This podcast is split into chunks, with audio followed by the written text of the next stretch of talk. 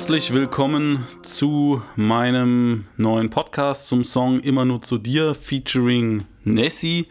Und äh, das ist ein Song, zu dem kann ich äh, quasi drei unterschiedliche ja, Geschichten erzählen. Einerseits zum äh, Feature, einerseits, äh, andererseits zum Video und nochmal andererseits natürlich zum Inhalt von dem Song.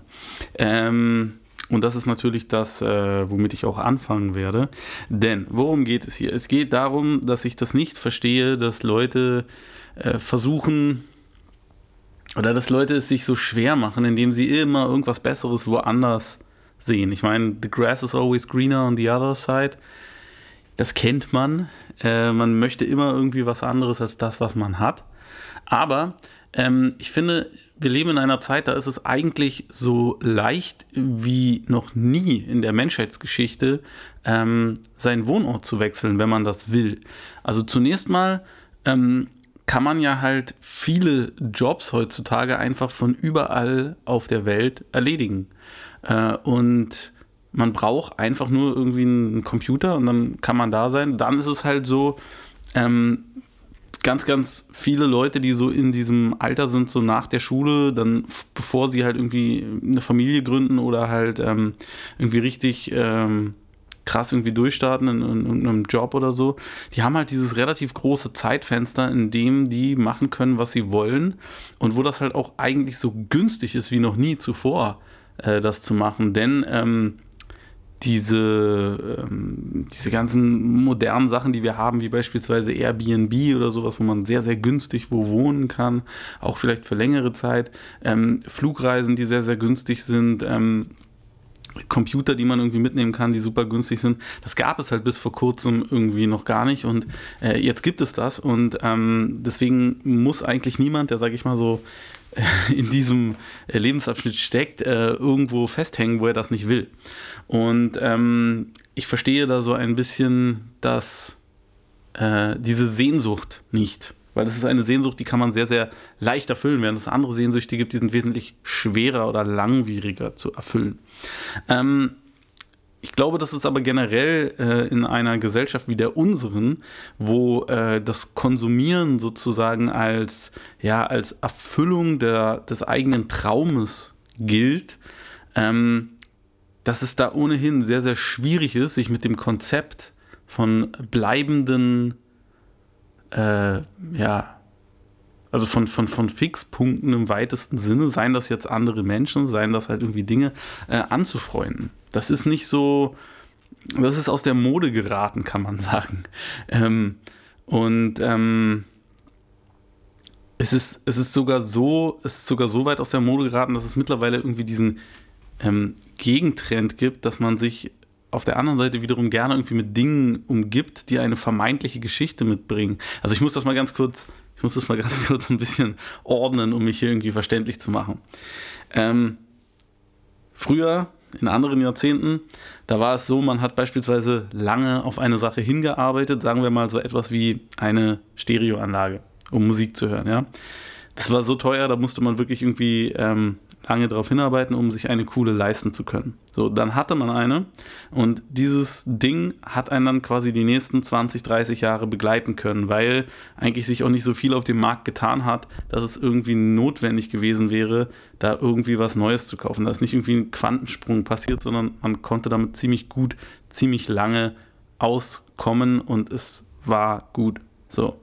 so ähnlich war das halt irgendwie früher beispielsweise mit Autos. Auch die haben sich jetzt nicht irgendwie alle paar Jahre irgendwie krass verändert. Und man muss halt sagen, ähm, auch wenn sich die Grundform des Autos nicht verändert hat in den letzten 20 Jahren, ist das, was irgendwie technisch da stattgefunden haben, das ist schon wirklich wahnsinnig, wie viel, wie schnell stattgefunden hat. Also ich meine, ein, ein Auto, was man heutzutage kauft, hat halt irgendwie mit dem Auto, was irgendwie zehn Jahre alt ist, so von der Technik und den ganzen eingebauten ähm, Assistenzsystemen von wegen selber fahren und Einparkhilfe und dies und das, nicht so wirklich viel zu tun. So.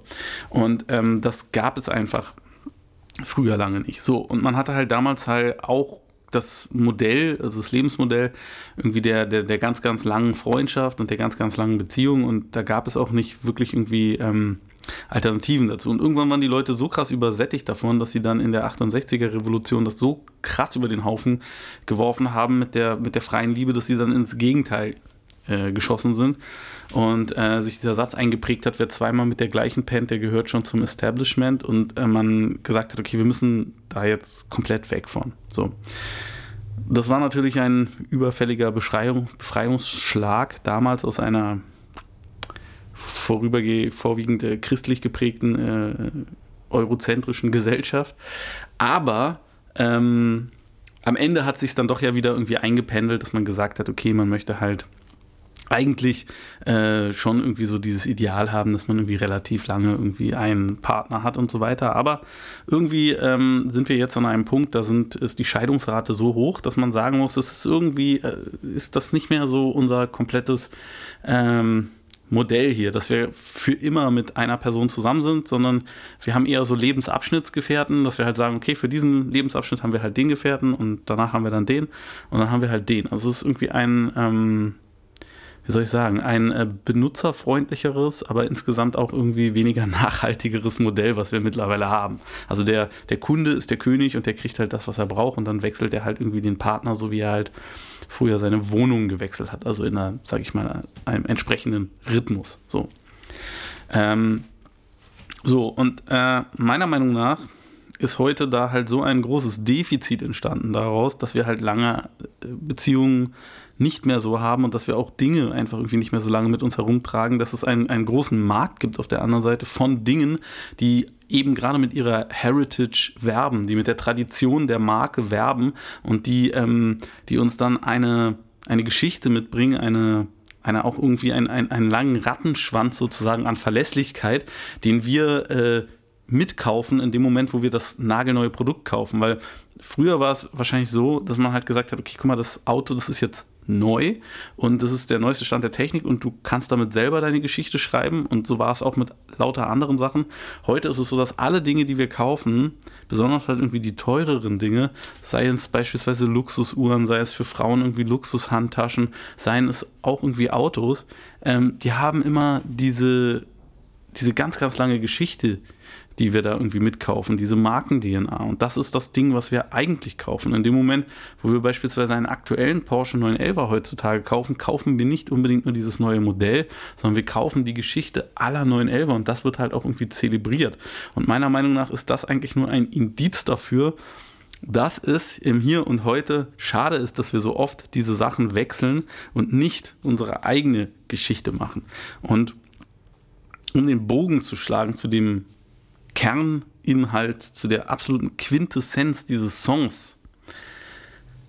Für mich ist das so, gibt es einen Ankerpunkt in meinem Leben, das ist meine Sonne, um den dreht sich alles, um den drehe ich mich und mal bin ich irgendwie ein bisschen weiter weg davon, weil ich irgendwie gerade auf Tour bin oder was anderes zu tun habe.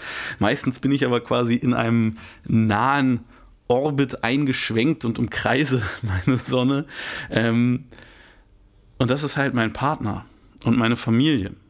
Und wenn ich rückblickend meine ganzen, sage ich mal, Irrwege davor betrachte, meine, meine Odyssee, die mich dann dahin gebracht hat, da muss ich sagen, das waren alles nur sozusagen Abbiegungen, die mich schlussendlich dahin geführt hat, haben. Und die waren natürlich auch notwendig, um irgendwie zu erkennen, was man dann da am Ende hat und was man wirklich will. Das ist ganz, ganz notwendig, sich da irgendwie auch ähm, ab und an mal zu verirren.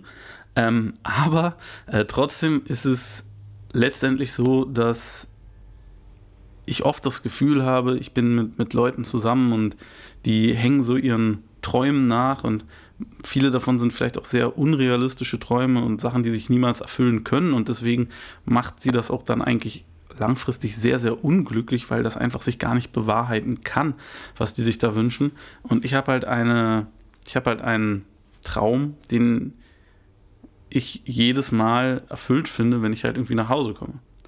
Und ähm, das ist das, was ich in diesem Song sagen wollte. Ich habe diesen Song als einen der letzten Songs aufgenommen und ähm, er hat mich erinnert an ein Song aus einem meiner Lieblingsfilme, das ist Donnie Darko, das ist so eine, ihr kennt das wahrscheinlich, ist so ein, so ein, so ein Arthouse-Film, Jack Gyllenhaal ist damit ähm, berühmt geworden, seine Schwester Maggie Gyllenhaal spielt auch mit, er hat einen großartigen Soundtrack und er hat am Ende den Song Mad World, ist, äh, glaube ich, im Original ein äh, Tears for Fears Song, aber hier ist er halt in einer Version von Gary Jules mit einem Klavier. Und das Klavier, was, ähm, ja, äh, sozusagen das Fundament bildet von diesem Song. Das ist äh, sehr ähnlich dem Klavier, was auch in diesem Playback hier das Fundament bildet. Und deswegen äh, hat es mich äh, sofort sozusagen angesprochen. Als ich den Refrain gemacht habe, den ich selber auch gesungen habe, hatte ich das Gefühl, ähm, man braucht, um dann wieder in die Strophen reingehen zu können und da auch zuzuhören, braucht man zwischendurch irgendwie eine andere Stimme, die sozusagen das, das Ruder in die Hand nimmt. Und ähm, da bin ich auf, auf Nessie gekommen. Nessie habe ich ähm, kennengelernt in dem äh, Jahr davor, glaube ich.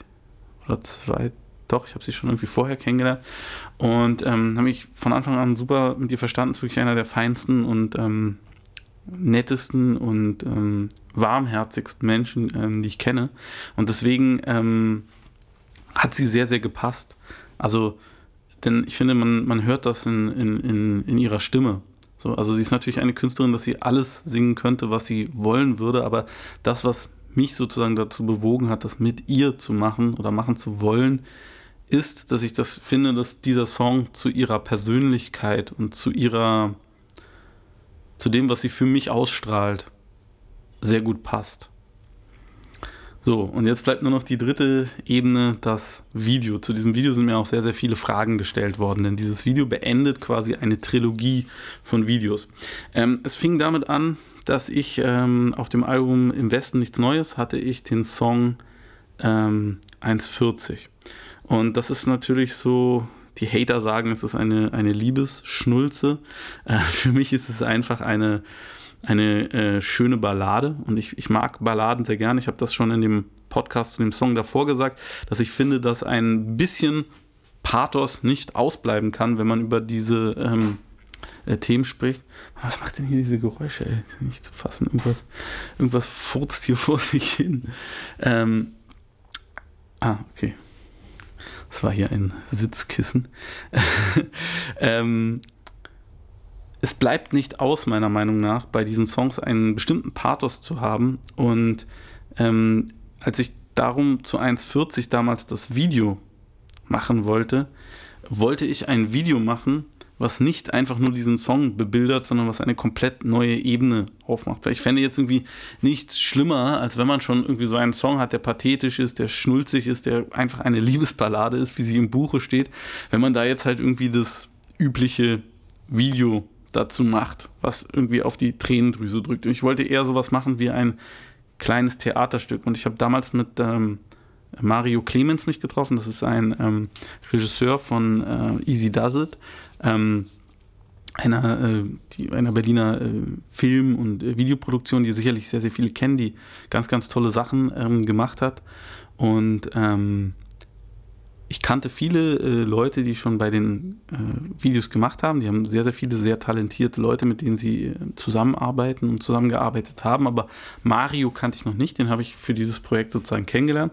Und der hatte halt auch die Idee eines kleinen, äh, sozusagen äh, Drei-Personen-Stückes, was auch sehr reduziert erzählt wird und was wirklich nur über die Gefühlsausdrücke spielt und läuft. Und wir hatten damals das große Glück, drei ganz, ganz äh, tolle ähm, Schauspieler zu kriegen, bei denen ich mich äh, nochmal nachträglich äh, wiederholt ähm, äh, bedanken möchte. Das ist äh, Ladies First natürlich ähm, Laura, äh, dann Marek ist der ähm, sozusagen der eigentliche äh, Boyfriend und äh, natürlich Leonard Kunz. Und dieses Video war das erste Mal, dass ich ihn und dass viele ihn sozusagen gesehen haben. Und seitdem ist äh, für mich Leo tatsächlich eines der größten äh, schauspielerischen ähm, Talente dieser Generation. Er ist ein, ein wahnsinnig expressiver Charakter, der super, super viel transportiert, der ganz toll und präzise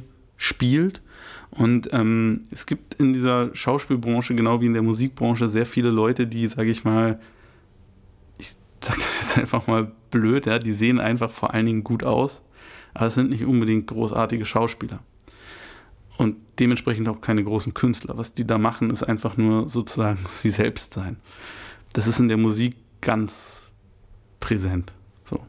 Und im Schauspielen ist es, das, ist es so ähnlich. Ja. Und Leo ist für mich einer der Leute, wo das äh, absolut klar ist, dass er einfach alles spielen kann, wenn man das von ihm möchte. Und ähm, es gab zu dem Video von 1,40 einen zweiten Teil, den wir gedreht haben zu dem Video Werte. Der war auch auf, der Song war auch auf dem gleichen Song drauf, äh, auf dem gleichen Album drauf. Dann beim Nichts war umsonst Album haben wir kein ähm, Video gedreht mit äh, Leo. Wir haben ähm, zu dem Song Letzte Liebe das äh, Single-Video sozusagen gedreht. Ähm, auch sehr, sehr schönes Video. Das hat der Marvin gedreht. Wahnsinnig cooler Typ, super talentierter Regisseur. Äh, nach wie vor wird, wird immer besser mit jedem weiteren äh, Ding, was er macht. Auch mit tollen Schauspielerinnen und Schauspielern. Ähm, Sasa hat damit gespielt. Auch sehr, sehr gute äh, Berliner Schauspielerin. Ähm, aber es hat halt natürlich mit dieser Welt ähm, von dem 1,40-Video nichts zu tun, hat daran nicht angeknüpft. So, und wir wollten ja diese Welt zu Ende bringen. Und ähm, ich habe mich mit Leo äh, zusammengesetzt. Leo und ich haben die Idee gehabt, beziehungsweise Leo hatte die meisten Ideen, muss man ganz ehrlich sagen.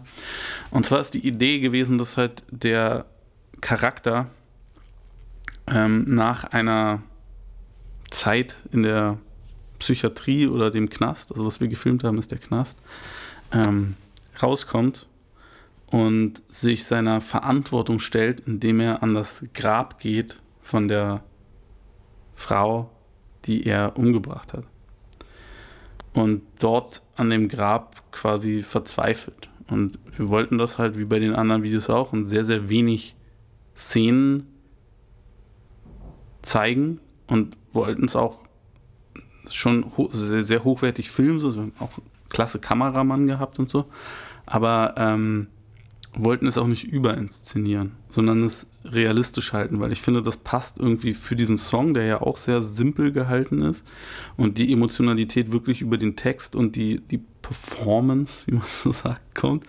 Ähm, und ähm, im Video sollen jetzt auch nicht irgendwelche krassen Effekte passieren, sondern es soll einfach wirklich nur die Schauspielkunst von ihm die Geschichte erzählen. Und ich finde, das tut sie auch. Das Video wurde in sehr kurzer Zeit gedreht, innerhalb von einem Tag komplett. Und ähm, ich finde es äh, wahnsinnig, wie er sofort einen als Charakter in diese Geschichte hereinzieht und einen einlädt, zu fragen, was ist jetzt los, warum, warum verhält er sich so, warum reagiert er so. Ähm, in dem Moment, wo er in den Frame hineinkommt, ähm, da passiert sofort irgendwie ein elektrischer Kontakt mit der Kamera, kann man sagen. Und ähm, ja, diese Trilogie wollten wir mit diesem Video zu Ende bringen. Ja, ähm, ich bedanke mich äh, an dieser Stelle dann nochmal ganz herzlich bei allen Leuten, die äh, mitgeholfen haben an allen Teilen äh, dieser Trilogie. Es fing an mit äh, Philipp Dittberner und ähm, Bistram und Duncan, mit dem wir den äh, ersten Song gemacht haben. Ähm, dann natürlich die Schauspieler, die ich vorhin schon aufgezählt habe, Mario. Und äh, ist jetzt geendet mit Nessie, Kira, Leo. Und ähm, ja, das äh, war eine sehr, sehr schöne, für mich abgeschlossene, ein, ein abgeschlossenes künstlerisches Ding. Vielen Dank, vielen Dank euch auch fürs Zuhören. Und äh, ja, dann sind wir schon quasi bei den letzten beiden Songs. Und die kommen dann als nächster Podcast.